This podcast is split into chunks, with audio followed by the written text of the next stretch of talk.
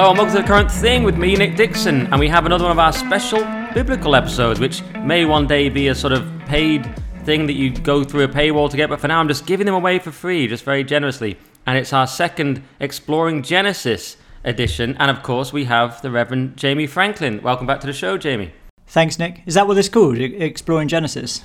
The first one I called Exploring Genesis Part 1, so I'm thinking about just going crazy and calling this Exploring Genesis Part 2. Yeah. Or I might call it Cain and Abel, because what we're thinking of doing today is doing Cain and Abel and then Noah, or we might just do Cain and Abel because there Yeah. might be so much. And and talking about the Nephilim as well. That's the other thing we've got to do, isn't it? And talking about the I- Nephilim, I don't want to miss, kind of- miss the Nephilim.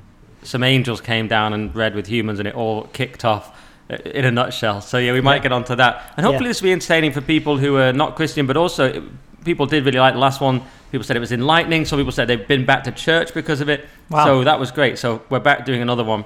That's and, good, um, man. That's good. Let, let, let's crack on with it. I, I thought we'd start with Cain and Abel. So, obviously, I mean, where to start? I'll just, I'll just start with the start. I'll just read it. So it says, Now Adam knew Eve, his wife, and she conceived and bore Cain. So, obviously, knew meaning meaning had sex with. I mean, as David Pawson pointed out, that the tree of knowledge really is the tree of experience because n- knew, knew is that, you know, in that Yeah. that definition. That's what we said last There's time. a, anyway. there's a great translation of this which I came across in the New International Version where it translates it as now uh, I think it says now Adam made love to Eve his wife and I thought that was quite hilarious actually quite a hilarious Barry White version. Something a re- off that. rendering of the Hebrew yeah Adam Yeah, I think I'll love. stick with new. Do you know what I made love We're in, Sunday school and we're sort of like, yeah, we can't be saying that. There's a bit graphic So now Adam knew his Eve, his wife, and she conceived and bore Cain. I've got to read this so that I'm still in the mic. Let me try and read it here. yeah yeah yeah go for it man Conceived and bore Cain, saying. "I have produced a man with the help of the Lord." And there, the Lord is capitalized, meaning so it means it's Yahweh in the original. Oh, I've got some stuff on that later. And again, she bore his brother Abel. Now, Abel was a keeper of sheep, and Cain a worker of the ground. And it's been pointed out by people like Jordan Peterson that shepherds then were pretty tough people. They weren't sort of the people we think of them from children's books now. They, it was a tough, tough life. So a, a shepherd was someone pretty tough. But what do you think about Cain being a worker of the ground? Because that comes up later, where it, it's like a motif. His brother's voice screams from the ground because he's put him in the ground, and he's a worker of the ground. And now the ground, he's cursed that the ground won't yield to him anymore. So is there anything there? Or is it just a motif? No, no, I think, yeah, I mean, that's interesting. I've not really thought about it before. Um, in terms of the thing about the ground. Yeah, no, I think that's very good. I mean, Peterson talks out about, doesn't he, how this is a kind of, you know, an archetype of the uh, of the the eternal battle between herdsmen and and people. You know, uh, what, what would they be called? Like pe- people who grow things. No, right? yeah, the nomadic versus the stable farms. Yeah. I've also heard that as well. Yeah, yeah, yeah, yeah. So there's there's that, but yeah, I mean, yeah, that that seems to that seems to make sense, doesn't it? Um, yeah, and then and then I, I guess I mean I don't know whether you want me to get get onto this straight away, but the that comes up again, doesn't it? When you have the two sacrifices, and Cain's sacrifice is an offering of the fruit of the ground. Um, yeah. Well, Whereas, yeah. Oh, sorry, did you? Not Well, yeah, we'll get on to that. We'll get on to that because that's such- that's so massive. I was just getting slightly ahead of myself and asking you about the, the ground bit, and I was looking for a smaller bookmark, but I didn't have one. There's there's a lot of logistics to this podcast, so let's press on and go. Yeah, Cain, a work of the ground. In the course of time, Cain brought the Lord, again capitalized, an offering of the fruit of the ground, and Abel also brought of the firstborn of his flock and of their fat portions. And the Lord had regard for Abel and his offering, but for Cain and his offering he had no regard. So this is a key part, or one of the key parts. Now, why did he have no regard? Is, is one big question. Like, it, was it just that's life? Sometimes you do things right and and it doesn't go well and no one cares, or was it that there was something weaker or worse about Cain's offering? Yeah. So I mean, you know, uh, Peterson's very uh, ambivalent about this, isn't he? He sort of says, well, you know, it, it may have been that there was something worse or something better, but maybe he was just not favoured by God. I mean, I think that you know, in terms of the actual, the the real answer. I mean, you know, Peterson does these kind of interesting, you know, well, maybe this and maybe that, you know, but but the real answer, I think, is is in the text, you know, because it talks about Cain brought to the Lord an offering of the fruit of the ground. So it's just a bare offering, right? And then in verse 4, Abel also brought of the firstborn of his flock and of their fat portion. So I think that that's the key. I mean, some people think that it's to do with, you know, blood versus, um, you know, crops or whatever, soil. Um, you know, like blood is better than, than crops. But that's that wouldn't really be very fair on Cain because Cain was a worker of the ground. So it's actually, I think, to do with that contrast between an offering and the firstborn. Um, so Cain just gives an offering, whereas Abel gives the gives of the firstborn of his of his of his flock, um, and that would have spoken to the original audience because you know if you if you believe as I do that Moses wrote these books, then you know he was writing um, to a people that would have understood the in the sacrificial system at the time. You know, you offered the the best of what you have to the Lord, and you don't just offer some. You know, you don't just offer whatever as as Cain did. So I think that that that seems to be that seems to be what's going on here. And so there's a critique of a kind of you know half baked.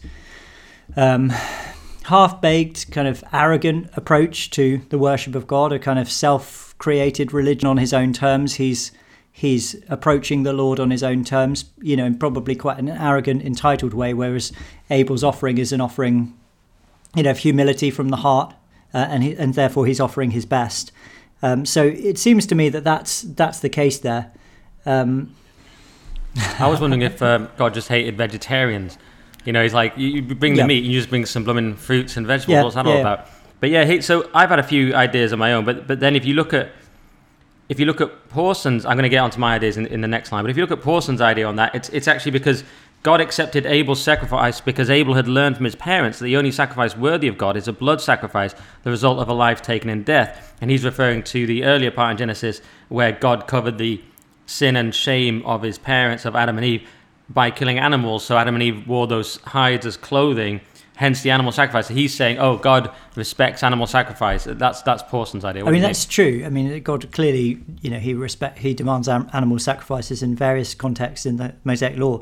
But Cain is a worker of the ground, so he doesn't have any animal sacrifice to offer. You know, and I think the contrast. I mean, you can just see it right here in the text: an offering of the fruit of the ground on the part of Cain, and the firstborn of his flock on the part, on the part of um, Abel. Now, if Cain had offered the first fruits of his of his uh, of the fruit of the ground, then the author would have written that down and said it. But the, the, that's the contrast Right. that the one was not the first fruits and the Right. other was the firstborn. I think so. That that to me makes sense. Yeah, yeah, yeah. He half-assed Yeah. it. It was just yeah it makes it, it makes miles more offering. sense to me because how could Cain offer a blood sacrifice when he didn't have any he didn't have any blood sacrifices to give?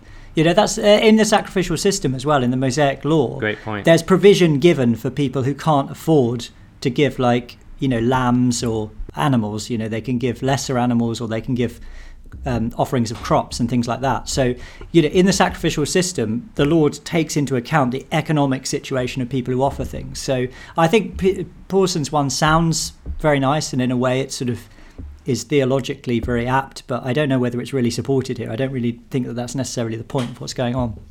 You're saying if I were a shepherd, I would give a lamb. Yeah, Yeah. you're right. I mean, Pawson, he does say things with extraordinary confidence. Yeah, that was because of this, and I've just said that. Now you'll have to check if that's actually the case. Uh, yeah. But it's very convincing. The, my favourite part in any of the things I've listened to him by so far so far is when he says there's something. What does he say? There's something particularly inhuman about an old person and a cat. And, and what he means is like it's you know it's not great when you're an old person with no friends and you know and you've only got Yeah. a cat, but it just sounded really just funny. You know, he just says that by itself. Something very Yeah, It's he's of, from the north, old school, and one of my favourites is um, is when he just says. Uh, is when he says he talks about Yahweh and he said that that people thought that was Jehovah and he goes but that's a mistake because it's actually pronounced Yahweh so he just this is the entire Jehovah's Witness uh, movement there just in, in one line Yeah. that's a mistake and they're absolute idiots so yeah he was an old school uh, northern guy but, Yeah. but and, and by the way in case anyone doesn't know what we're referring to in case I forgot to mention that's the David Pawson Unlocking the Bible series which we very much focused on last time yeah, yeah, uh, yeah. and just so that's just a quick a quick uh, reminder of that. just to come back on this thing about you know you said this thing about the worker of the ground. That's quite an interesting idea actually which i'd not thought about. Um, but that motif you are right. You know obviously the ground is cur- cu- uh, cursed. And i don't know whether you mentioned this earlier but in, cha- in verse 7 you know when it talks about sin crouching at the door that's interesting isn't it? The sin is like down crouching and coming up and kind of like presumably pulling you know, at, you know it's, it's there ready to sort of pull you down. And that's i've been reading the reading the um, I don't know whether you've ever come across Matthew Pageau's book on Genesis. Have you ever come across it? It's called The Language of Creation. He's he's Jonathan Pageau's brother, but he talks about this the the, the spatial metaphor of like heaven and earth. You know, heaven being the realm of um, spirit, God, enlightenment, wisdom, and so on, and earth being you know material um, you know, cor- density, corporeality, and and I, I suppose as well potentially sin. So it's interesting that you've got that image of like, you know, Cain is a worker of the ground, and also sin is crouching at the crouching at the door. You know, he's down there. Sin is down there, ready, like a person, ready to come and sort of grab you and pull you down. So yeah, it's kind of interesting there. That's an interesting. Yes, idea. well, Jamie, I got an A at English A level, so you've got to watch out for me in these little motifs. I will find them. Cain, a work of the ground, yeah, and then it says.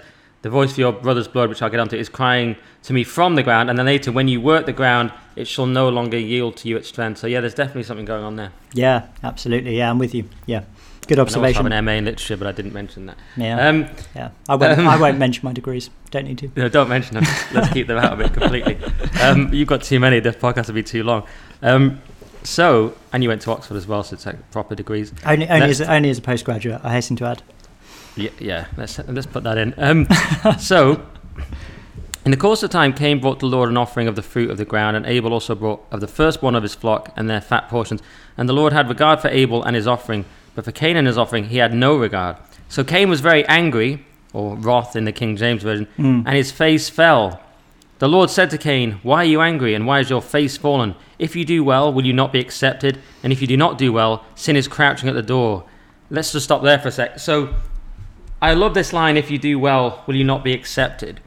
And I've been thinking about this line a lot. I've been thinking about it in the light of another theological work, The Devil Wears Prada. Right. Because if you watch the, if you watch the film The Devil Wears I've Prada, never seen it. No. Tell me. Tell me. well, the character played by Anne Hathaway, Andrea, Andrea, or Andrea, as Meryl Streep calls it, mm-hmm. is she's sort of complaining. She's not. She's the job's not going that well. She's being told off a lot, but she thinks she's trying really hard. And she says to Stanley Tucci's character Nigel, she goes, "But you know, I'm trying." And Nigel goes, "Be serious, Andy. You are not trying. You are whining."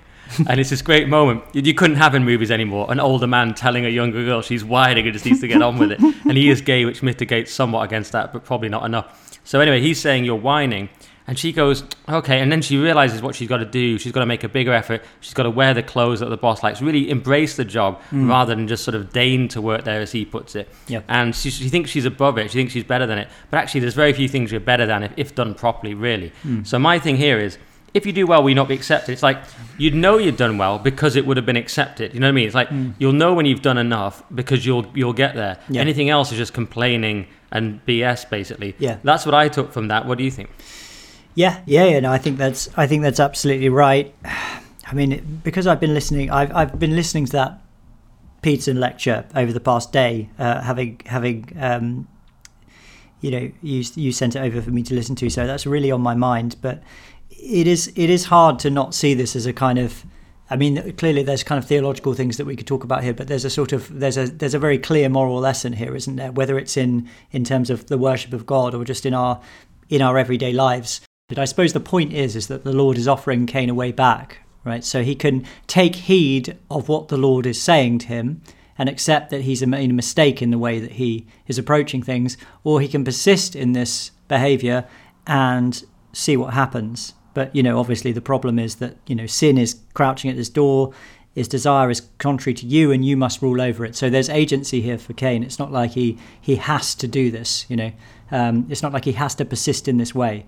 And it does, you know, it does speak to us very deeply, doesn't it? That we have we have opportunities in life where we can, you know, in a in a religious sense, we can repent of our sin, but also in general we can you know we can acknowledge our mistakes and say sorry and try and fix them to the best of our abilities or we can persist in arrogance and continue you know the path that we're on and and things will just get worse and worse and worse and they'll spiral and and obviously we can see we can see what happens. Oh uh, can i read a can i read a quote from um listen i'm using an embargoed commentary. I can't say what it is right? So i'm not going to say but i'm using i've got a really good commentary which hasn't been published yet. But it's a quote from a, a writer called francis schaeffer and he's a he's a you know a man who's dead now, but he was a, an evangelical kind of intellectual, I suppose.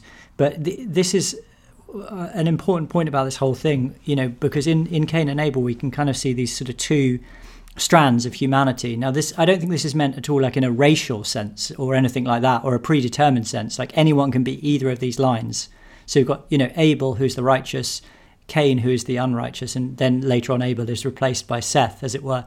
But the point is about the way we approach God, you know, and, and the way we the way we worship God, the way we imagine God to be. Anyway, this this quotation from Francis Schaeffer is a good one. It said, "From this time on, in the flow of history, there are two humanities. The one humanity says there is no God, or it makes gods in its own imagination, or it tries to come to the true God in its own way. The other humanity comes to the true God in God's way. There is no neutral ground." And I, I think as well, the other thing that occurs to me to say with this thing about Cain and Abel is you, you you know these are individuals, but they also and they apply to individuals, but it also applies you know societally as well i would say. And i think you know our society is clearly going the way of cain by ignoring the things of god and and and um, making decisions or taking directions which don't take any heed of god and god's ways.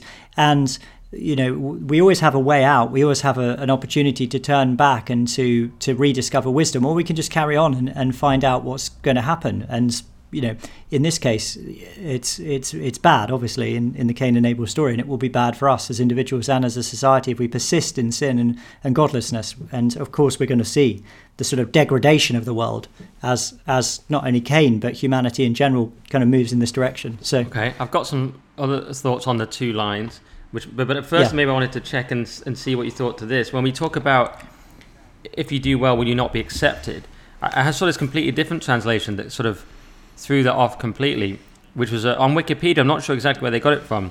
It said, Why are you incensed and why is your face fallen? For whether you offer well or whether you do not, at the tent flap sin crouches, and for you it is longing, but you will rule over it. So in this version, whether you do well or not, it, the same thing will happen. Uh, so sin will be there either way. So that's a completely different reading where he, he has sort of no agency. It's just it's going to be the same whatever his offering really? is. That, that throws it off completely. You don't have a yeah, but I couldn't figure out where they got that from. Yeah, it's, it doesn't. It was someone else's translation. It doesn't say which translation it is.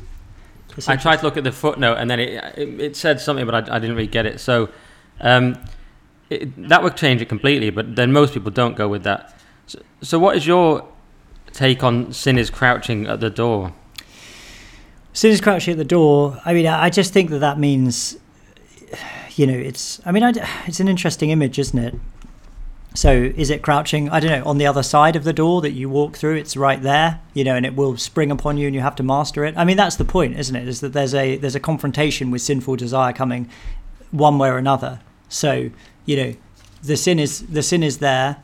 It's going. You have to you have to reckon with it, and you can either allow it to overcome you, or you can overcome it. And that's you know, there in my I'm looking at the English Standard Version, you must rule over it. It's interesting. I've also got the NIV, which in a sense is a less literal translation, but it says you must master it, and that's a that's a, an interesting way of thinking about it. But essentially, it's like this kind of personification of sin.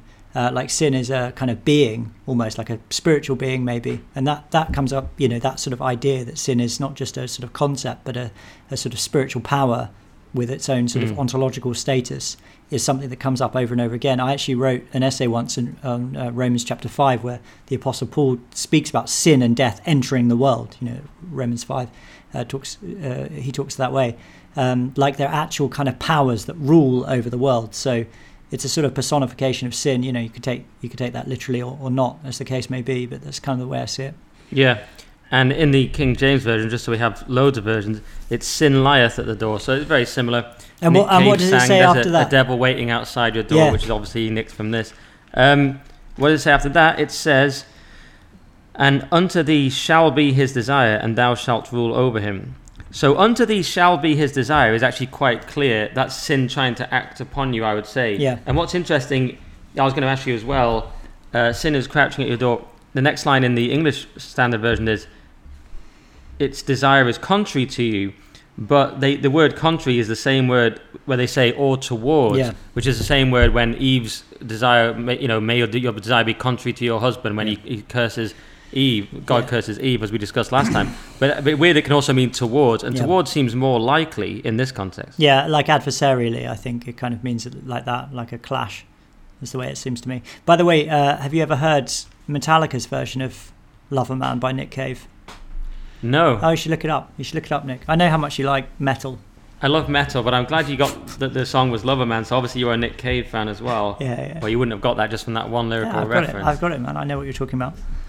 So hopefully the listener has some idea what we're talking about. We're talking about the Bible, and now we're talking about metal and the rock singer. It's all linked. It's all linked. rock singer no, no, but I mean, no. This is a serious academic subject. It's um, uh, biblical studies. It's called like uh, biblical reception. You know, where you go through and you look at the way the Bible has been uh, received into culture through the arts, for example. And you know, that's a good example. You know, there's a devil Oh, waiting outside the door. Yeah, yeah, definitely. Um, all right. So I, th- I think that's all I've got, want to say on that for now, and then um, and then let me press on then. So its desire is contrary to you, but you must rule over it. Cain spoke to Abel his brother, and when they were in the field, Cain rose up against his brother Abel and killed him. Yeah. And we can think about Tom Waits as there as well. Cain slew Abel, killed him with a stone. So uh, if you want to do another musical reference, so. Yeah. Cain's and that's in uh, on his Bone Machine album. Anyway, Cain spoke to Abel and his brother, and when they were in the field, Cain rose up against his brother Abel and killed him. Then the Lord said to Cain, "Where is Abel your brother?" He said, "I do not know. Am I my brother's keeper?" Which is amazing because that phrase is still used today. Yeah. And the Lord said, "What have you done? The voice of your brother's blood is crying to me from the ground." Which I love that. I mean, that's so good. That's Mhm. such a great line. Mhm. It's such a strange line. The voice of your brother's blood is crying to me from the ground, and it's incredibly similar in the, in the King James. And now you are cursed from the ground, which has opened its mouth to receive your brother's blood from your hand. So he kills him, and the voice of his blood is crying out from the ground, and he denies it, of course, which is even worse. And um, and that's when it says, "When you work the ground, it shall no longer yield to you its strength. You shall be a fugitive and wanderer on the earth." Cain said to the Lord, My punishment is greater than I can bear. Behold, you have driven me away from the ground, and from your face I shall be hidden. I shall be a fugitive and a wanderer on the earth, and whoever finds me will kill me. Then the Lord said to him, Not so. If anyone kills Cain, vengeance shall be taken on him sevenfold. And the Lord put a mark on Cain, lest any who found him should attack him. So there's so much there, but I mean, the, the murder itself, the denial of it, and then this the, the curse the the, the, the the ground won't yield to you anymore, and then so you're sort of going out of the kind of agricultural world, you're sort of forced into the urban world, which we might get onto in Yeah, a minute, yeah. and then and then that's that that and then and then the other part of the curse, which is quite strange to me, he he. The fact that he he doesn't allow people to kill him, it's like I'm not going to allow people to kill Cain. It's like only perhaps it's only God that can make these judgments, so no one else gets to kill him, and then there'll be revenge upon them sevenfold if if they even try if they if they do kill him. What's all that about?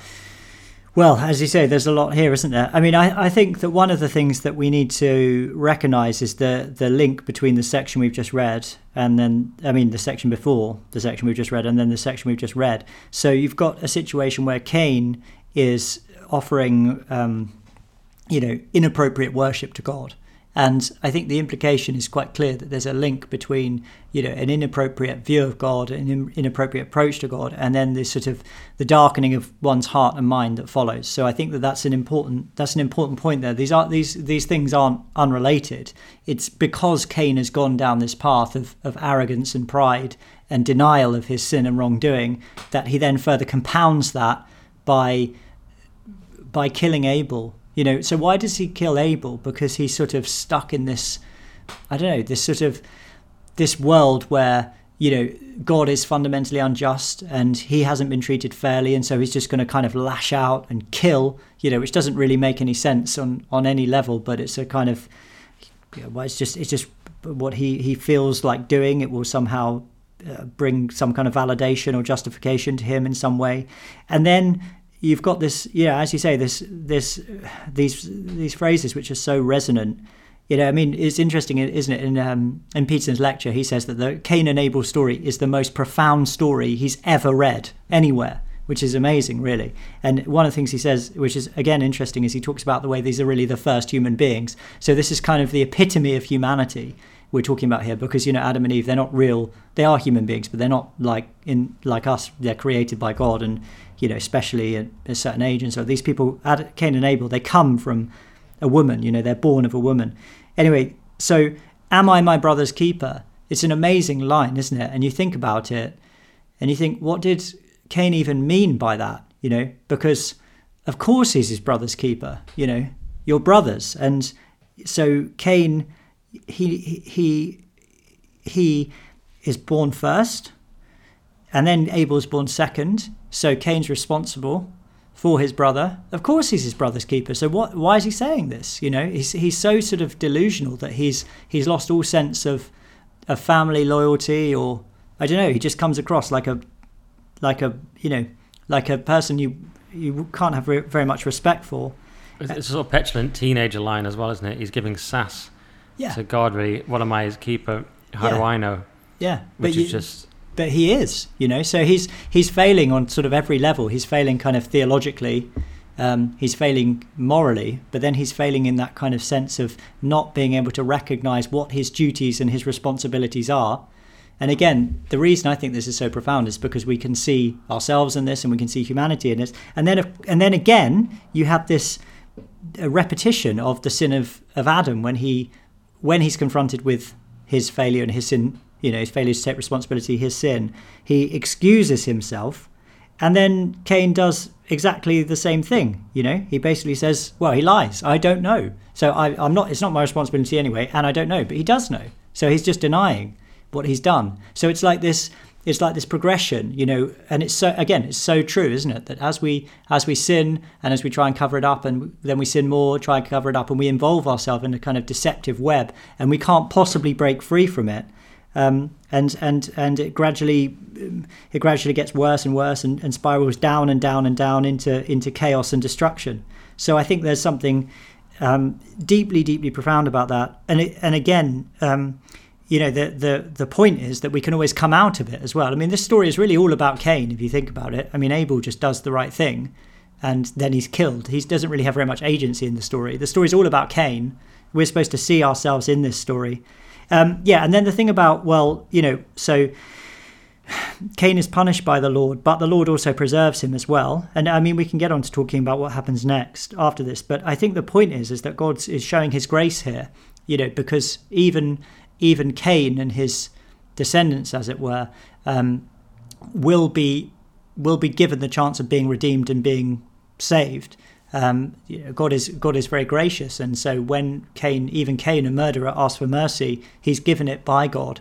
So you can see, I think the the point there is that um, that God is, is is simply merciful, and he he's giving him even now, even now after all of this, the possibility of, of redemption. So I think I, I kind of think that that's that's the point there. He's he's protecting Cain, even though Cain is is so sinful. And then I think the other thing as well, just to say here, is that you know God's judgment, and this is a topic obviously we'll come back to over and over again because this is you know all these stories are about judgment.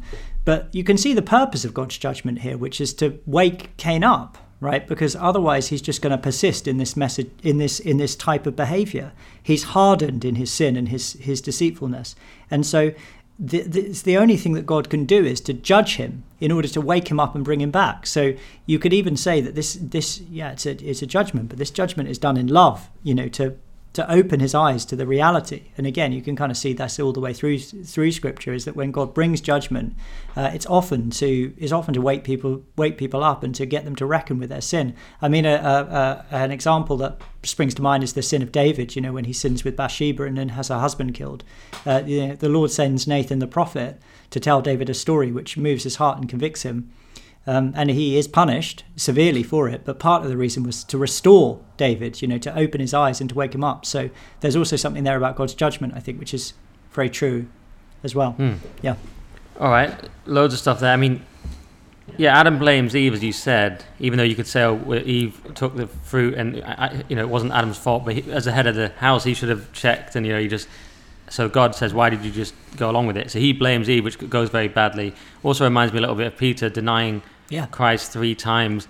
These kind of things don't go well in the Bible. Denying responsibility does not go well in the Bible. No. This is what we learn here. You can see why Jordan Peterson likes these stories so much because they, you know, they chime so well with his sort of message about, you know, tidy your room and so on. Absolutely, the ultimate clean, clean your bloody room, Cain. um, I mean, and and yeah, and and with the sin crouching, I mean, yeah, Cain is really just isn't he exhibiting? He's exhibited arrogance, laziness. Now it's it's also resentment and envy against his brother. And I do understand having a brother who was the favorite. Th- th- There is an element of, of, of, resentment about that if you're not careful. Yeah. So he, this is obviously this is partly what's happening here, isn't it? It's a kind of classic tale of sibling Yeah. resentment. Is, is there something there which is uh, sort of it speaks to human nature, doesn't it? Which is that it's almost like the closer somebody is in proximity to you, the the more they're a potential rival as well. I think you know it's often the case with friends, isn't it? If you're friends with similar interests, uh, maybe you have the same job or the same kind of career path or something like that. That's often much harder, isn't it, to to bear if somebody's kind of beating you and they're similar to you. Uh, so Yeah. I, I suppose this, the brothers thing is, is you know nobody is closer to you than, than your brother in, in in that sense that your brother basically is like another version of you and they're just beating you because they're just better than you that's terrible you know that's a terrible situation to be in so I think we can all relate to that in my own life, I was never competitive with- my brother because we were so different. He was in, he got an A in physics and maths. I got an A in English and history. We sort of went very separate paths. Yeah. He does financial regulation, and I do whatever the heck I do. Very, very different. We're wildly different people. And, and we actually were never competitive in that nasty way a lot of brothers are. And actually, when I, I got better than him at tennis a few years ago and didn't even like beating him. But one thing, but what I did resent was the favour of sort of the, my, my dad, where like my brother was older. So my dad was a big tennis fan, even though he's working class background. And he would play tennis with us, but he'd only hit with my brother, and he'd make me hit with my mum on the other side. Mm. And is it like, and I'd be like, why can I never hit my dad? Because it would be a lot better for me. You know, mm. no offense to my mum, my dad was better. So, but he always just he only wanted to hit with my brother, and I hated that. Yeah. So it's so it's similar to God here. It's kind of like the the favor of God is what they're trying to get, and that's what causes him to resent his brother so much yeah because he's fallen out of favor. And it and it's not Abel's fault because he's just being Abel, as you say. He just he's just there, sort of innocently giving this offering. With you know, Well, there's no yeah. indication that he's doing anything wrong. well he's doing everything right isn't he he's making the appropriate sacrifices to God and presumably therefore in his life as well so he's doing everything right so he's showing Cain up you know that's why Cain hates him so I guess that's why he kills him I suppose that's the answer to my question isn't it he kills him because he's showing him up you know Yeah, yeah, and I think it's slightly different from my tennis analogy because my dad was doing the wrong thing, and uh, and uh, my brother would should let me sometimes hit with him. But but um, So, so can we just say just before we move on, because this is something Mhm. I don't know whether it fits in here or not, but but I think we're going to miss the we're going to lose the the motif of sacrifice when we move on, which is fine because that's where it goes. But you know, this thing that that Peterson says about about sacri- like this story is all about making the proper sacrifices so that you know things are more likely to go well with you. And um, it was it was interesting to me listening. I don't know whether it was that one you sent me or another one. I listened to quite a few, but it was interesting to me because sometimes when you're listening to those Peterson lectures, you're sort of thinking to yourself, well, um, what is Jordan Peterson actually? You know, what his what is his attitude to the Bible? You know, wh- what does he actually believe about the Bible? Does he believe? I mean, I don't really think he believes the Bible is divinely inspired or anything like that, but he thinks that kind of geniuses wrote it. You know, that's what these people weren't.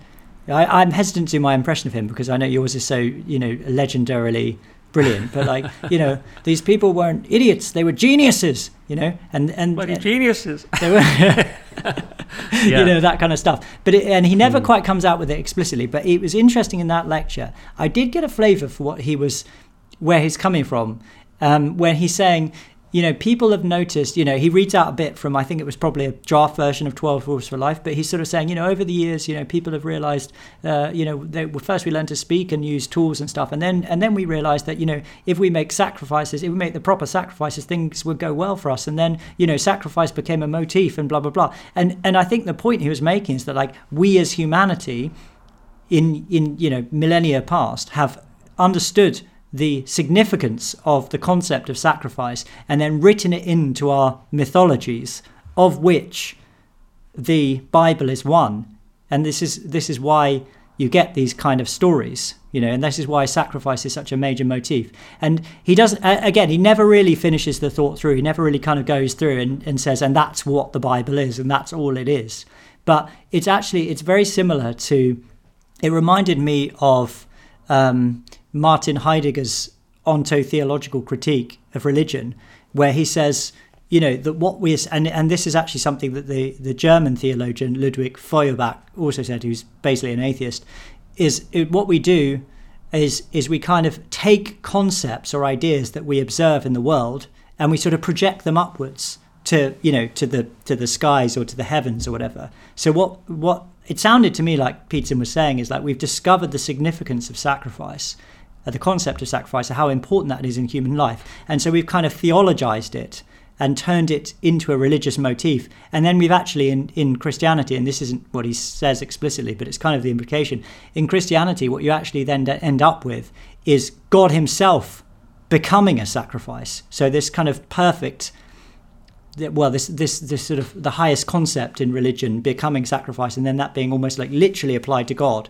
so that god himself becomes a sacrifice and then you see that in other religions as well you know or, or maybe maybe um, maybe not other religions but in like more norse mythology and norse mythology and you know other other kind of you know mythological stories and so on and so forth so I was just wondering. I, I, think I think Peterson's kind of caught on the cusp of that question of whether or not you know Scripture and you know the Judeo-Christian religions are, or you know, Judaism and, and Christianity are um, are are merely kind of, you know, a, a, sort of theological representation of profound psychological truths that humanity has discovered, or whether they are actually the, you know, objectively real embodiments of those truths on a theological level. Does it, does that make sense? Mm-hmm. Yeah, um, he's, yeah he's not a literalist in the way that Pawson is, and he who's far more literal. Yeah, he certainly doesn't seem to see them as literal, and he he sees them yeah as much more like you say psychological truths, mythological, and um. But he's but some there are points at which he seems open. Do you remember that? Did you hear that? Um, that conversation he had with Jonathan Pageau, where he was just kind of crying. I mean, it was when he was unwell, and he was sort of crying, and he was sort of talking about the way you know to narrow it down. Well, well, he was he was talking about. I mean, it was it was quite well, you know, it was all over Twitter and stuff. But he was like basically saying about how Christ is I mean, I think he was addressing this very issue, and uh, I can't quite remember the exact phraseology he was using, but he was basically saying Christ is, you know, he is the kind of, you know, the highest embodiment of these religious ideas that you know humanity has developed, but he could also be he could also be the kind of inje- objective embodiment of them as well for the reason that he's actually, you know, it's actually true. You know, essentially, mm. those weren't the words he was using, but that's essentially what he was saying. He was, he was kind of like the way I was thinking about it is he was kind of saying, well, this is how it is on the vertical, oh, sorry, on the horizontal level, and I really understand that very well. That sort of horizontal level, that psychological, um, anthropological level.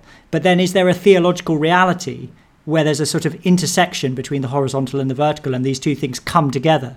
And that's actually really interesting because that's exactly, I think, what happened for C.S. Lewis, who was, you know, as, as I'm sure you know, he was a scholar of English literature. So he was aware of these things in a similar way, like all these Norse myths, and you know, these are the things kind of animated his imagination as a child. But what he came to see, and this was partly through his um, relationship with with Tolkien, who was a friend of his, what he came to see is that this wasn't just operating on that kind of horizontal level, but it was it was operating in that way because there was a sort of vertical truth as well, where these where these things come together, and these things are not just, you know, you don't. The reason you have like Norse gods dying and and sacrificing themselves isn't because it's just some sort of psychological truth that humanity has discovered in this sort of Jungian archetypal sense. It's because there is an objective truth which somehow inhabits the hearts of human beings, which they sometimes give voice to in, in, in myth and, and literature and story and that kind of stuff. Yeah, well, in after one of our podcasts, and I can't remember which, we've done so many now. I suggested you watch the clip of Lewis and Tolkien from that movie about Tolkien's life. Oh yeah, I didn't do that. okay, well, Tolkien says that that to him. He says, "Don't you?" Lewis says to him, "Oh, I see. You, you, you've already accepted these other lies and myths because you've accepted the one big lie of, of Christ." And whereas Tolkien says, "What you don't understand is that this is the one true myth." And he yeah. says it has the, the something like the ring of primary creation. I can't remember the exact phrase, and he's saying that that is the one true myth. So that's kind of what you're saying. Yeah, yeah there's the, the, with the Peterson options you're giving is one is that Jesus is kind of the ultimate realization. I'm tempted to say apotheosis, but that will confuse it. Is a kind of synthesis of all these ideas over time yeah. about sacrifice and martyrdom, and someone's realized it perfectly. And the other version, like you say, is that he actually was like that, and that's why it was so impressive yeah. which is coming at it from the other side, and yeah, that's the far more significant. Yeah, they're both pretty significant. it's amazing. I, I, think that's an amazing thought. If I'm honest with you, I mean, I, I just wish that Thank Peterson would would really. I mean, we've developed it together, but you know, yeah. I, just, I just, I think like Peterson, you know, I mean, it's, it's like he's got to take that step, hasn't he? He's got to, he's got to take the, he's got to take the step into, into the, into the reality of this because he, he recognizes the profundity of this. Like, and also the other thing I've been thinking as we've been reading these things and preparing them. It's like how this ties together like so amazingly you know like all of these motifs like they tie together in christ just incredibly well. And i don't i don't you know if you were to look at them and actually confront them you'd have to be you'd have to be so cynical to just dismiss that and to say well you know really this is just a coincidence you know that from start to finish the old testament seems to have all these sacrificial motifs which which just find their expression in Christ in this unbelievably elegant way. I mean, something that I don't think we actually talked about on the last. I'm, I'm not sure if we talked about on the last um, podcast, but you know, in the fall, in the narrative of the fall, just go back a bit. You know, when you have Genesis three fifteen, this is often talk, talked about as the first gospel, right? So. I will put enmity between you and the woman, and between your offspring and her offspring. He shall bruise your head, and you shall bruise your heel sorry, you shall bruise his heel, right? So that's the serpent he's speaking to. So her offspring, meaning Christ, you know, so he, that's Eve's offspring, meaning Christ, he shall bruise your head, so destroy you, he's going to break your head, and you, the serpent, shall bruise his heel. So, you know, that means that Eve's offspring will be in some way damaged by Satan, which people have taken to mean the crucifixion. So even even in chapter three, if you're open to it, there's you know this kind of Christological resonance immediately, right, right there, and then it just continues, you know, all the way through, in hmm. this in this unbelievable way. There's another very controversial take on that, isn't there? Which is the doctrine of the serpent seed. Do you know about that one? No, tell me that. It's also known as a dual seed or two seed line doctrine which is a controversial and fringe Christian religious belief which explains the biblical account of the fall of man by stating that the serpent mated with Eve in the Garden of Eden and that the offspring of their union was Cain. The event resulted in the creation of two races of people the wicked descendants of the serpent, who are destined for damnation, and the righteous descendants of Adam, who are destined to have eternal life. Yeah, the doctrine okay. frames human history as a conflict between these two races, in which the descendants of Adam will eventually triumph over the descendants of serpent. Uh, it's kind of you can see. Wait, that is a horrific image, by the way, with the with the serpent. It's kind of like finding out your girlfriend slept with Russell Brand. But also, if I may, but also, yeah, you can see how that the problem with that is been taken into some fairly dodgy racial areas. That that uh, doctrine. So I hadn't heard of it. Like like all Christian heresies, it twists it twists something which is true, which is this thing about you know the the line of the line of Abel, later um, Seth, and the line of Cain but uh, again, I mean, it must be stated that this is not this is not primarily a racial line. I mean, it, obviously it has expressions through the nation of Israel, but it's not primarily a racial line. It's about our attitude towards God. You know, it's about whether or not we will worship the one true God or whether we will worship essentially ourselves and a pantheon of false gods. And you know, I mean, not to be too boring, but you know, that is if you take the Bible seriously, you know, it quite clearly says in chapter four that uh, Adam knew Eve, his wife, and she conceived and bore Cain. So it doesn't say, you know, Eve knew the serpent and Adam, and it was ambiguous, you know. So I think I think we can put pay to that quite quickly. Yeah, and the stuff about the line, I don't know whether to get into stuff about the lines or do the nod bit next, which because we talked about lines, but ne- uh, which one which one do you want to do first? Because I've got to talk about the land of Nod, and then I've got to talk about the different lines of Cain and Abel. Well, I, I, I don't mind either. Let's, let's talk about. Go on. Well, let's talk about the lines, seeing as we're already talking about it. Yeah, well, the lines. The only thing about that that I'm very puzzled by some of this. I mean, because the line from Cain, you get music, you yeah. get, which is um, Jubal, who uh, he was the father of those who play the lyre and pipe, and then you get Zillah also aboard Tubal Cain. He was the forger of all instruments of bronze and iron, which is like metallurgy, presumably, and other yeah. things like that. And then, and you also get farming um, his brother's name was Jubal. He was the father of. Oh no, hang on, that's the same one. Oh yeah. yeah. He was the father of those who dwell in tents and have livestock. That's Jabal. So isn't that just farming, or is that nomadic farming, or what? I mean, they're in tents, I suppose. So I don't really understand the lines, like why some of these weird things. Come, what's so bad about you know metallurgy or music? But but some people have said it's, it's to do with urbanization, and that well, when he goes to Nod, maybe I'll bring them together because he yeah because after the line the and the Lord put a mark on Cain, lest any who found him should attack him. Then Cain went away from the presence of the Lord and settled in the land of Nod, east of Eden.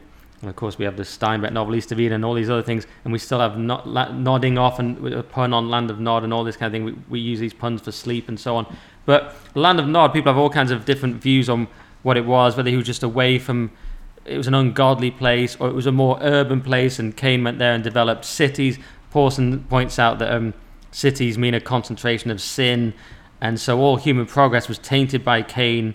So you get these cities, and it's sort of impressive in one way, but it's actually tainted by Cain's sin, and he's over in Nod doing bad stuff. Uh, uh, you know, so it depends what you think Nod is and what what you think it signifies, yeah. and then what these lines signify. Yeah. So, I mean, just take the first part first. I mean, I think that uh, Pawson is sort of partly right, but as um, as is often the case, he he sort of overstates it slightly. So, I mean, the way that I would see this is that um, this isn't this isn't really about urbanization. This is about um, being human and God's common grace, right? So I don't think it's I don't think that it's the right way to look at this and, and say, well, these things are bad because they were founded by Cain.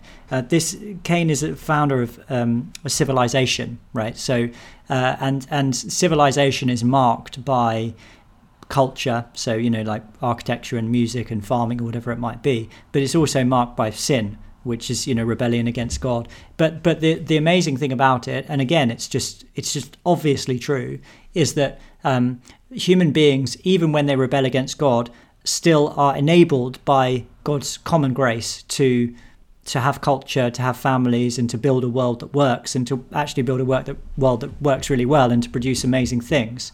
So that that would be just to um, just to repeat that that phrase. That would be a, a sort of extrapolation of the concept of God's common grace. So you know, God's special or saving grace would be like you know when God reveals Himself in Christ and saves people from eternal damnation through Christ. But but God's common grace is just His His common goodness to humanity. And if you think about um, if you think about uh, the humanities as a kind of subject area, it's kind of a good way of thinking about that because the humanities are just an expression of what human beings are. So they're capable of creating you know, art and literature or whatever it might be, uh, painting, uh, buildings, and so on but we're also capable of, of, of, great sin and evil as well. But even where there is a con- so this is where I think Pawson's a bit too negative. Even where there's a massive concentration of sin, like in a very very sinful place, you can still have a functioning city and culture, and people having families and there being law and order and all of these kind of things. So I would see that this is a kind of expression of uh, of God's common grace uh, to humanity. That's the way I would see this. Okay, interesting. It's a lot more generous than, than old Pawson there, and yeah, I mean, uh, have... in fact, I would say almost the opposite to Pawson. Like, you know, there's, I mean, you could argue that God wants concentrations of people because of the the mandate, right, to to to fill the earth, to multiply and fill the earth. So God is in favour of concentrations of people. Whereas the implication of what Pawson's saying is like, you know, the countryside is a more godly place because there are fewer people there. But I would argue against that. I don't think that's the right way of thinking about it. You know, ultimately, we're not we're not as as Christians, we're not people who, who think that humanity is a cancer upon the earth. We think people are fundamentally good. So yeah, you might get a greater concentration of sin in, in a city, but you also get a greater concentration of, of culture and a greater possibility for, for well, you know, righteousness and, and people worshipping God together. So, you know. Yeah, I, I do sometimes get the impression Pawson has a more negative view of humanity. If when we get on to Noah, maybe next time, it's it's sort of he talks about you know obviously God deciding to get rid of all humans, and he he does talk about you know the world being a bad place and people being bad quite a lot. I have noticed that. Yeah. It's certainly one fairly strict view, but yeah, it, it says um, Cain knew it. So moving on from the East Indian, it said Cain knew his wife, and she conceived and bore Enoch. Uh, so we, we know some famous Enochs. When he built a city, mm. he called the name of the city after the name of his son Enoch. To Enoch was born Irad. It goes into the whole line. But that's the city part. He that he built a city. Yeah. And some people have even said so. You know that so Cain and Abel. People have pointed out appear in other texts apart from Genesis. So some people see it as a sort of archetypal story, and Abel as the first murder victim and the first martyr, Cain the first murderer. And there's an interesting one where modern scholars typically view the stories of Adam and Eve and Cain and Abel to be about the development of civilization during the age of agriculture, not the beginnings of man. So that's another reading, obviously not really a Christian reading, more sort of just sort of objectively scholarly reading or something. So that that is going on there. Yep. Um, and it goes into all the lines, which I don't think we have to go into, which we've talked about anyway, the, the line of music and metallurgy. Yeah. And then I mean, it gets down to... La- Lamech is in, important, I think. Yeah, that's we, what I was about to get into. Oh, sorry, it gets sorry, Lamech. Yeah. Don't worry, James, I've got it so yeah, covered. Got it, you got it. So um, I'm a professional, as, as uh, Andrew Tate says. Um, Lamech said, it, well, this, the strange bit of Lamech is that it's going through all the lines, and it, it goes, the sister of Tubal Cain was Naamah, Full stop. Then it just goes, Lamech said to his wives, which is an extraordinary literary device. I mean, talk about like postmodern literature. You've just skipped you know, because I've read all these sort of weird postmodern literature books that kind of change the form of writing. But that's a hell of a jump in, in maybe I shouldn't say hell, it's a heck of a jump in writing just to go, Lamech said to his wives, because you've been doing this line going through presumably hundreds of years. Then you actually, what you're doing is leaping to a specific scene hmm. with Lamech, which Yeah. is an extraordinary thing to do because, you know, you, you've got a very, you've got a very narrow, there is a, literally the, the device thing called récit and histoire, which is about the content versus the way you tell the story. Yeah. You take a great writer like Thomas Bernhard in the, a book called The Loser, one of the great novels. He spends the whole time saying, "I thought as I entered the inn."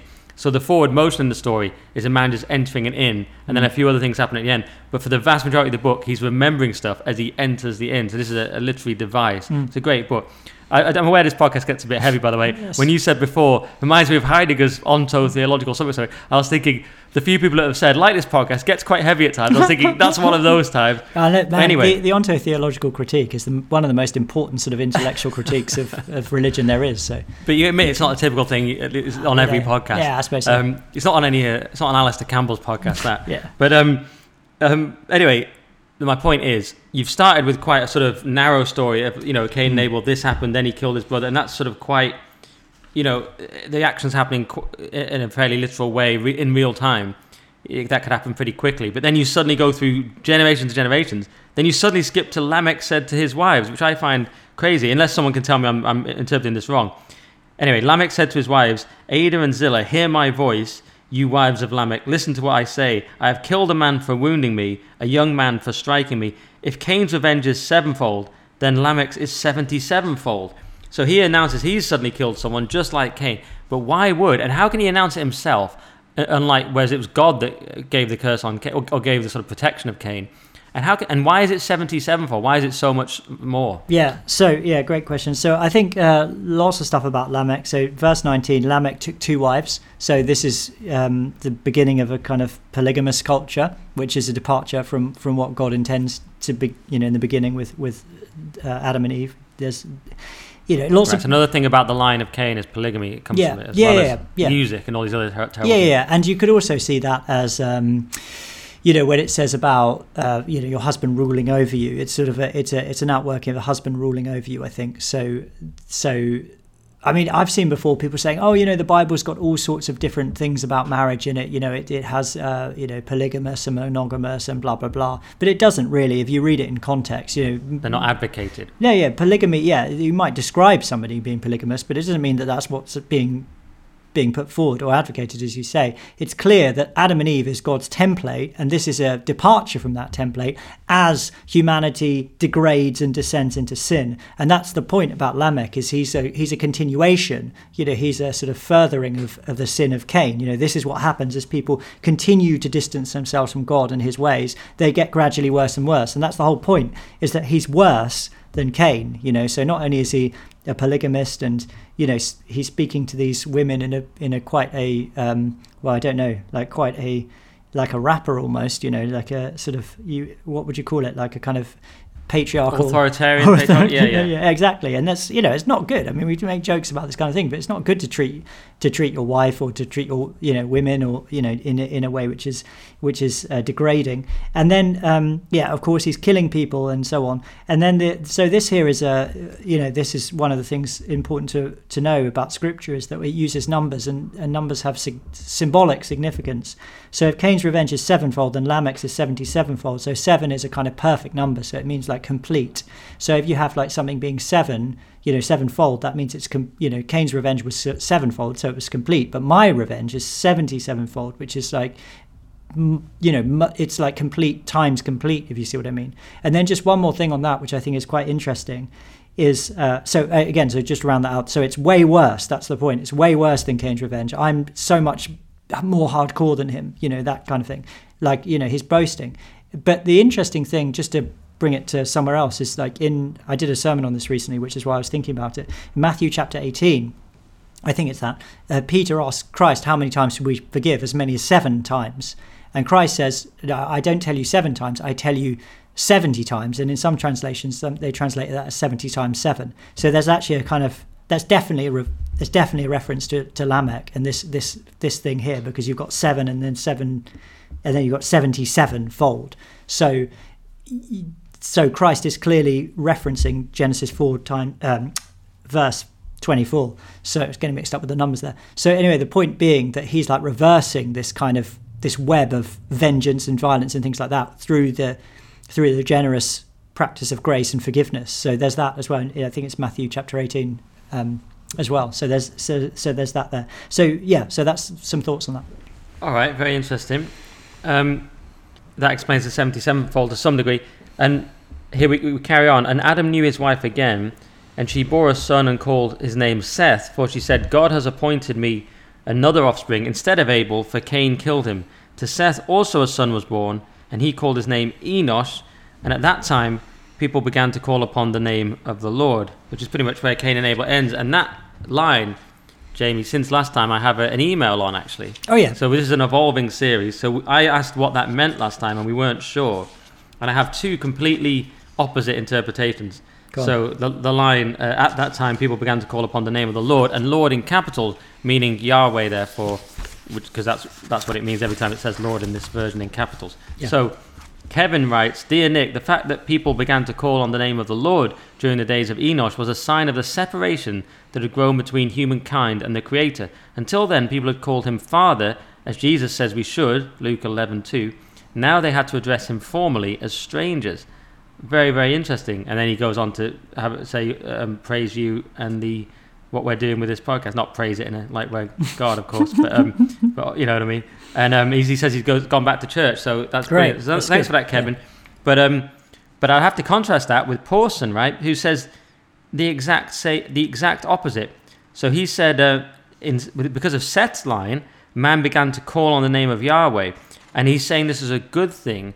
Uh, Pawson, the fact that that they start to think of God in, in that in that in that way, uh, you know, in the in the Yahweh way, which he he uses the word always. Someone else has sent me a really good uh, version of Yahweh if I can find it, which I might because I was going to read this out at the end, but they have another good uh, translation. Oh well, I can't find it, but um, Yeah. oh yeah, I think it's here. Yeah, he he yeah. he- there was a little translation that Robbo offered on Twitter or X, which is he will be is and always was. That was his that was his version of Yahweh, and and uh, is just the word always. So Pawson's seems to be saying they sort of had this uh, great understanding of the Lord now from from Seth, whereas Kevin is writing to us there saying no, it's actually that they became separated and it became more formal. Any thoughts? Yeah, I mean, I definitely. I mean, thanks, Kevin, and that's great. Uh, really pleased you're going back to church. Uh, I, I, but sadly, I, I definitely go with with Pawson here. Um, it seems to be the case that I mean, if you read this chapter, you know, the whole way through, you've got the you know you've got the godly Abel disappearing when he's killed by Cain, and then the the whole of this civilization kind of developing, and then within the midst of this civilization, you then have Seth being born, and it, it's it's kind of like a holy seed being planted in the midst of a corrupt civilization. And you know, again, Seth is in this story. Seth is an image of Christ. I mean, Christ ultimately comes from the line of Seth. You know, the if you look at the genealogy in the book of Adam, for um, the book of um, Luke. You know, it, Christ Christ is traced back to Seth and beyond to to Adam. So um, the point being that this is a kind of picture. It's, you can almost see it. It's like Christ being born in Bethlehem in the midst of a world which is not interested in God and, and His ways. It's it's a similar thing here. So Seth is being born uh, in the midst of this of this civilization which is degrading and and um, falling apart because it's distancing itself from God. And I see that as all one kind of thing. So you have um, uh, Eve bearing Seth, Seth bearing Enosh, and then the godly line being established. And it's at that time, so when those people were born, so through them, people began to call upon the name of the Lord. And that's the way that's the way that I see it. It's it's the people are you know the worship of the true proper worship of God is being established. I mean the question of why it's the Lord, why it's you know that word Yahweh or Jehovah, as David Pawson says, it's definitely not. is a is another question, but I, I think it's it's be- you know if it, it, it's it's not because people are getting it wrong, it's because they're getting it right, in my opinion. And I don't like I don't like Pawson calling it always. I just don't think that's right. It's to do with existence. The word Yahweh. It's, it's Thomas Aquinas understood. You know, he he he understood that. You know, very clearly, and and you know he he called God He who is. He he I mean, you know, roughly speaking, that's the way that's the way he translated that that word. He who is, like he who has existence within himself. Uh, always, I just think it's, it's it just has a different, slightly different connotation, slightly sort of blander connotation, and I don't think it works in a literary sense either. So. Okay, well, maybe we should look to Robbo on this, who who tweeted about it, saying, "Well done on the Genesis podcast. I really enjoyed it." And he says, and he's coming from an Orthodox Jewish perspective, and he just wants to clarify a few things. He said, "It's great that you're learning Hebrew." And he talks about it's Hebrew not, for bits. It's not going quickly, by the way. Just oh, say. okay. I'm still still working on the alphabet. It's pretty hard. Right. It's too long. Yeah, he does say it's a strange language. It's too long to read it all, but yeah, he he translates it as a Yahweh. He doesn't use Yahweh because the Orthodox Jews never say it by name, but he said can be best translated as a compound word that combines future, present, and past forms of the verb to be. I translate it literally as He will be, is, and always was. This, this sense of the Almighty being across time and space is extremely prevalent in the grammar used in the Hebrew text. Then he goes on and says, an appreciation of the two main names, the one referred to above, and Elohim. So Orthodox Jewish people don't say Elohim because they don't even want to say the H bit, so they say a K. Just so that's why that that's there. Is also that's my other reading on that. Is also vital in understanding what is being said. The four-letter name is a reflection of his infinite symmetry, the aspect which resides outside and encircles the physical universe. Elohim, which is not a plural sense of gods as is often misinterpreted, it means literally God of all powers is a reflection of his finite symmetry, which resides in all things in the universe, in every atom. Uh, uh, the very way that atoms work. It's unsurprising to me that the most common age of protagonist's death in the Torah is 137. It's also Abraham's age at the binding of Isaac, without doubt the most important passage in the entire book, one which we read every single day. Because we talked about numbers a little bit before. He's talking about the significance of this 137, and he, this is just answering a question we raised last time, and it's a bit dense. Is that um, he thinks there are hidden meanings behind these numbers. He says that the age 930 links Adam to King David, for example. So there's these ages that people live to, like Adam and Noah, and then, and there's there's reasons for them that I they're very complicated anyway that I don't, I don't really know about. But that was just a little update from last time. So I think we've pretty much we've pretty much come to the end of Cain Abel. There's there's and it has filled the time, so that's good. We only need to that means we can do Noah next time. Yeah. But maybe a few things we might have missed. It's just yeah. Well, I think I've talked about that actually. The different interpretation of it, how it occurs in other places other than just Genesis. I mean, what do you make of that? This idea that that versions of this appear in all kinds of places, and that so the, an academic theologian here, Joseph Blenkinsopp, holds that Cain and Abel are symbolic rather than real, like almost all of the persons, places, and stories in primeval history the first 11 chapters of Genesis, they are mentioned nowhere else in the Hebrew Bible, a fact that suggests the history is a late composition added to Genesis to serve as an introduction. Just how late is a matter for dispute. The history may be as late as the Hellenistic period. Any thoughts on that? Well, I mean, I don't really want to wade into the academic debate because I just don't know very much about it. Um, I don't, I don't, I don't see that they need to be mentioned, you know, over and over again in, in the scripture in order to be taken seriously. I mean, they're certainly certainly mentioned in in um, the New Testament. So um, you know that's kind of that's kind of good enough for me. I just I, I, look, Nick. I mean, yeah, I think uh, Jesus says the blood of the righteous has been spilled from Abel to Zachariah. yeah, yeah, yeah, he does, and so it's they, also in the book of Hebrews as well. Um, but um, and in the book of James. Uh, but the this whole thing about like the academic way of approaching things, you know, and I'm not against you know academia. You know, I've got I've got a PhD. Um, you know, i have spent a lot of time in that world. Um, not in the area of biblical studies, you know, in the area of theology, which is different. They're related. Um, it was area. on a Metallica, wasn't it? In your PhD, Enter Sandman. just, just to be just to be there. clear, but my no, it was not. It was definitely not. It's just that that's a that's a um, that's a side interest. Anyway, uh, the point is is like you know. So one thing that scholars posit about the you know the early books the Bible is that they were all written by different people, right? So there's like four sources, like J, E, D, P, different different authors, and they were kind of stitched together.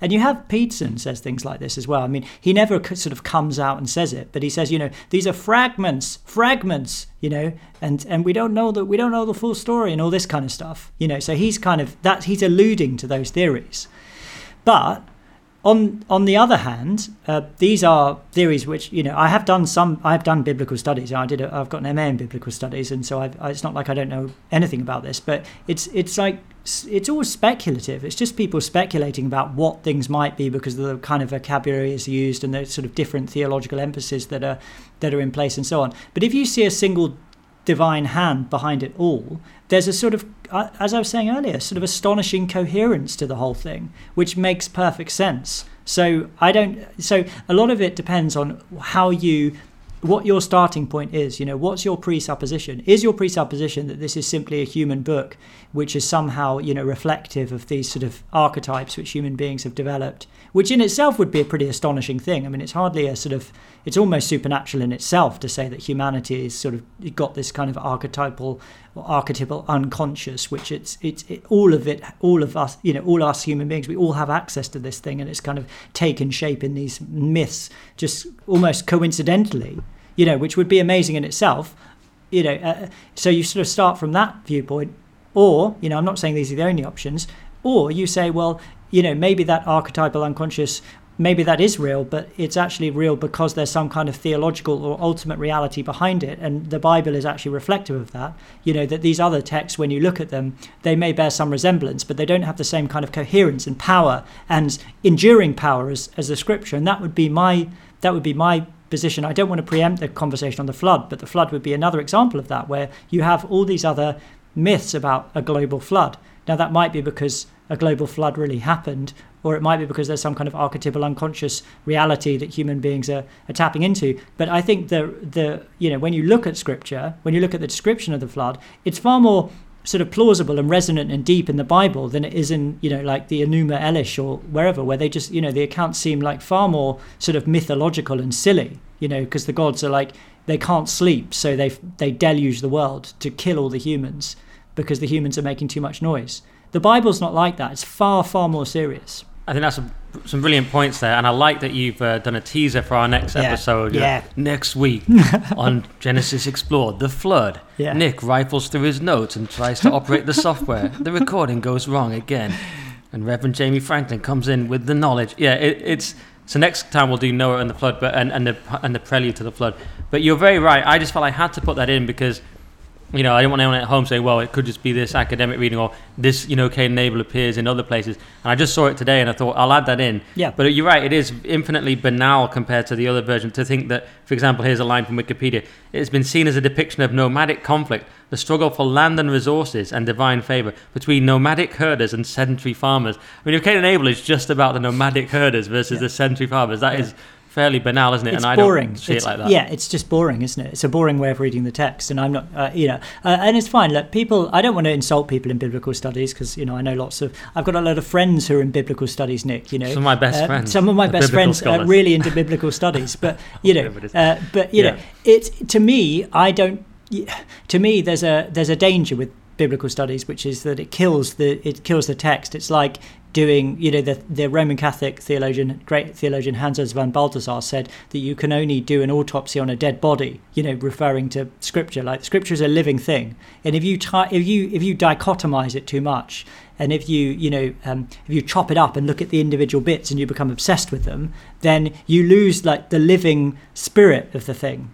You you can't you can't take it as the whole piece that it is, and it becomes this very sort of pedantic you know, well, you know, Exodus five twenty seven b, you know, what what original Hebrew word was in the text, you know, and how does that affect our understanding of, you know, ancient Near Eastern cultures in in you know six fifty six BC or whatever. You know, it's it's it's like you're losing you're losing the point if you do it like that. You see what Yeah. I mean? Absolutely. Cain killed Abel, and some of these biblical studies people are in danger of killing the magic of the Bible. Yeah. Jamie, that's all I've got to say. That's right. I mean, you know, I hasten to add that systematic theology can obviously be abused massively, and it is, Nick, most of the yes, time I nowadays. second that without knowing what you mean. Yeah, Um, that's absolutely true. Um, Just awesome. listen Well, to this podcast. Like, if anyone's interested in biblical studies and systematic theology, they should just listen to us, Nick. That's the an- that's the answer. That's the answer. And you have me as the everyman layman just wading through it, trying to understand. And we have the expert. It's, it's a great format. it's, people it's, are already we've got it. we've got a monopoly on this, Nick. No, Absolutely. Someone called it genuinely enlightening, the last one, Jamie. And That's that is good. largely due to you. I'm going to say No, no. largely, uh, maybe even solely, but it's certainly. When I, I set the thing up, so I'm going to say largely due to you. But um, hopefully you'll come back and do the, Yeah, the Noah one for sure, And, yeah. uh, And um, I'm loving where this. can people find you once again? Obviously, you do the Irreverend podcast, which I should have said at the start again, but I didn't. Okay. Sorry. Yeah. So, the Irreverend podcast, Irreverend Faith and Current Affairs. Uh, What is it called? Yeah, it is called that. Irreverend Faith and Current. Affairs. Um, Yeah, it's uh, just everything's on our website, irreverendpod.com. Irreverend with a D, not with a T. It's a pun on the word irreverent, or the words irreverent and reverend. So irreverent. It's such a good pun. It actually messes up the word irreverent for you because your brain suddenly goes, "Is it irreverent?" for a second. Once you're a hardcore irreverent listener, it actually Exactly. ruins language for you. That's how yeah, good it is. that's how good it. I hasten to add that my co-host Tom thought of it, not me, which is a shame. Um, and other people have subsequently said that they've thought of it and wanted to use it as a podcast. But that's a really interesting example of the archetypal unconscious functioning there, because like we've created this word, and then other people have independently thought of it and thought we'll start a podcast, and then Googled it and realised, um, sorry, there's already a, a podcast called Irreverend, so you can't do that. Uh, so anyway, so irreverendpod.com. So that's, and I'm on Twitter. And by the way, since we last spoke, I think it was because you criticised me for having this obscure Twitter handle which had nothing to do with my name. Criticise So- is strong. Well, that's okay. I don't mind a criticism. Um, I've changed it. So now I'm Jamie Ah. Franklin on Twitter and I'm just at Jamie Franklin 40. The reason I chose 40, Nick, is because it's one of those other symbolic numbers which speaks of completeness. So I thought, oh, you know, 40 is available, so I'll do that. So Hmm. at Jamie Franklin 40. And that's about that's about it, really, in terms of you just, you know, that's that's where you can find me. Because you're not even 40, are you? So No. it's not your age. I'm it's less not a midlife crisis. I'm less than uh, 40. I'm less than 40. And that would age, you know, if you do your age on Twitter, you're a fool, aren't you? Because That would be terrible. Yeah, you can't it change it, changes ev- change it every year. Yeah, yeah famously. famously, time advances. At Jamie Franklin 40 on X, as it's now called, of course. X, It's even yeah. advanced beyond even called Twitter. So Yeah. that's on X, an irreverent podcast. And yeah, look out for our next one. Yep. Where we tackle Noah and the flood, all being well, God willing, we'll be back and doing that. This is And great, course- isn't it? I mean, I, honestly, Nick, I think I'm learning loads doing this, and um, I, I hope, yeah, from you, and also from the other things I'm reading. Um, but, but you know, it just shows me. I'm so encouraged by it because it just shows me like how deep these things actually are, and even just going back to the Peterson lectures and listening to those and sort of thinking through his engagement with it, you know, is is it's in, it's an incredible thing, and I hope people are I hope people are paying attention to this and en- engaging with the same resources because I think you'll see like how profound these texts really are, and you know, and I would also encourage people listening to this to just literally go back to the the stories themselves and just literally read them through, you know, especially in the light of these these conversations. And just just think about them, you know, because they're they're incredible stories. Absolutely, and people really are doing that. And just quickly, I want to thank people for their reviews as well on the on the Apple app. Someone says, "World class! This podcast is epic enough to prompt my first ever review. Thank you, Nick, and please run a series with Rev Jamie Franklin on each book of the Bible. I started reading it when you embarked, having recently refound my faith. Keep it up and stay based. What an amazing review from Yeah. Monrod SJ. I don't know how you say that, but it was a brilliant review. Thank you very Great. much. Genuinely enlightening cab passenger. The episode looking at Genesis with Rev Franklin was an absolute masterpiece. Nick is doing God's work here, spreading the word to a wide audience in an entertaining and accessible way. Please keep going. Rev JF, this is from Fat Drunk, Drunk and Stupid, says more Rev J Franklin. That was excellent. And Jenny G, well, I hate to read out praise myself, as you know, but it says. Nick is very charming, funny, and down to earth. Interesting guest. I really enjoyed the latest podcast discussion on Genesis. Great podcast. So, so many people have praised. I won't read the ones pra- praising me solely, but so many people have praised the Genesis ones with you, Jamie. So people are really liking it. Great. And I just want to say, with that in mind, if you want to support the podcast, sorry to, sh- to do the old plug here, but please go to buymeacoffee.com slash Nick Dixon because, uh, you know, we, we employ someone on the podcast. It's quite hard to afford all this and we're doing it very DIY for now. So buymeacoffee.com slash Nick Dixon to support the current thing, so to speak. And we'll be back with Jamie soon and we'll be back with a, another episode next week. But thank you very much once again, Jamie. Thank you. Bye bye. Bye.